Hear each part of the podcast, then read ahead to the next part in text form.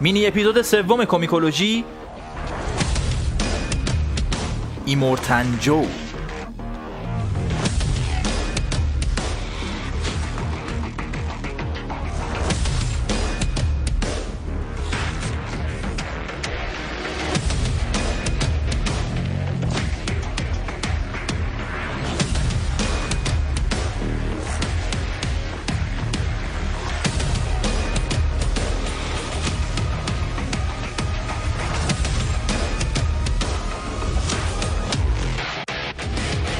یه روز چهارشنبه بود که برق رفت.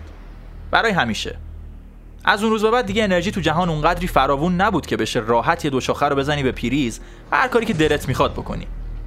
دیگه همه چی عوض شده بود. طولی نکشید که همه دولت های جهان سقوط کردن و آدما دوباره شروع کردن به زندگی تو جامعه های کوچیک قبیله توری. زنده موندن سخت بود. آب و هوای زمین حسابی داغون شده بود. همه جا داشت تبدیل به بیابون می‌شد. منابع کم بود سوخت کم بود آب کم بود. تنها چیزی که زیاد بود سلاح و جنگ بود.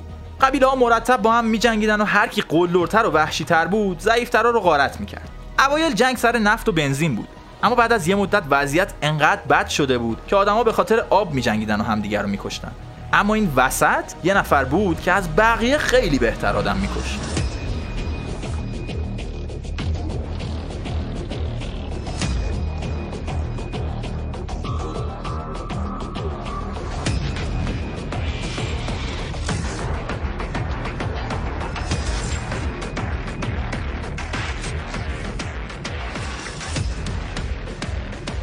کلونل جومور سرهنگ بازنشسته ارتش حالا سردسته یه مش دو زغارتگر شده که هر روز به یه جایی حمله می‌کنن و همه رو می‌کشن و منابعشون رو میدزدن.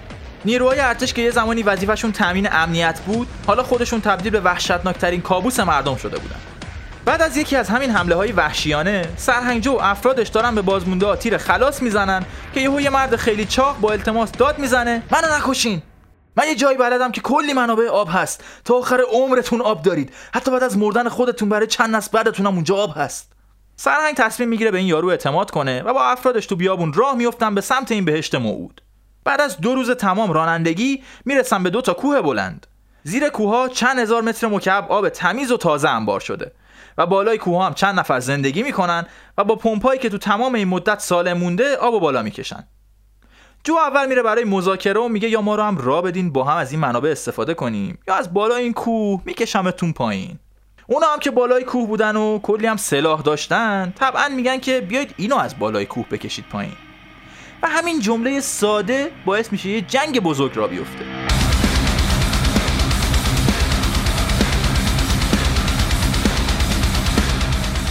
جو از هر سمت کوه که قابل بالا رفتن بوده افرادش رو میفرسته.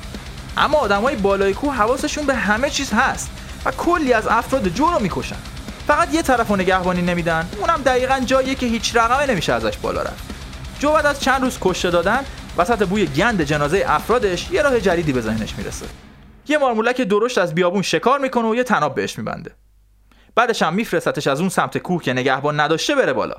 بعدش هم خود سرهنگ جو یه تعداد کمی از افراد از تنابی که به مارمولک وصل بوده استفاده می‌کنن و میرن بالا و بقیه پایین منتظرشون میمونن.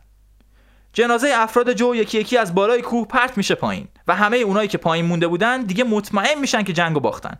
اما امیدشون رو از دست نمیدن. چون هنوز خبری از جنازه سرهنگ جو نیست. تا وقتی اون زنده است امید وجود داره. بعد از دو سه روز هنوز خبری از سرهنگ نیست. درست موقعی که افراد داشتن بند و بساتشون رو جمع می‌کردن که برن سر خونه زندگیشون یهو سرهنگ از یکی از سوراخ‌های توی کوه بیرون میاد و براشون دست تکون میده.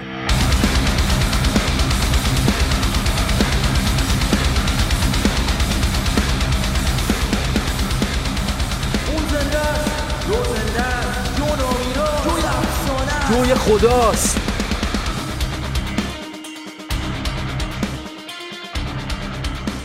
جو دیگه واقعا از اون به بعد برای مردمش حکم خدا رو داره. مردمی که تمام عمرشون تو کف یه قطره آبن و منتظرن که خداشون شیر آب باز کنه تا بتونن چند روز دیگه فقط چند روز دیگه بیشتر زنده بمونن. مردم عادی حق ندارن برن بالای کوه. بالای کوه جای جو همسراشه. همسرایی که به دقت از بین زنای سالم انتخاب شدن تا نسل جو رو ادامه بدن. چون هر کسی هم هر چی بگه خود جو می‌دونه که نامیرانی است و یه روزی از این دنیا میره و به یه خانواده نیاز داره تا نسلش رو ادامه بدن. اگه می‌خواید ادامه این داستان رو ببینید برید فیلم مدمکس رو یه بار دیگه تماشا کنید. اگرم ندیدینش که واقعا خوش به سعادتتون. ببینید که جدا فیلم خوبیه. جورج میلر کارگردان فیلم مدمکس بعد از انتشار فیلم یک کتاب کمیک هم منتشر کرد که اتفاقات قبل از داستان فیلم رو پوشش میده. این داستان هم ما از همین کتاب براتون انتخاب کردیم.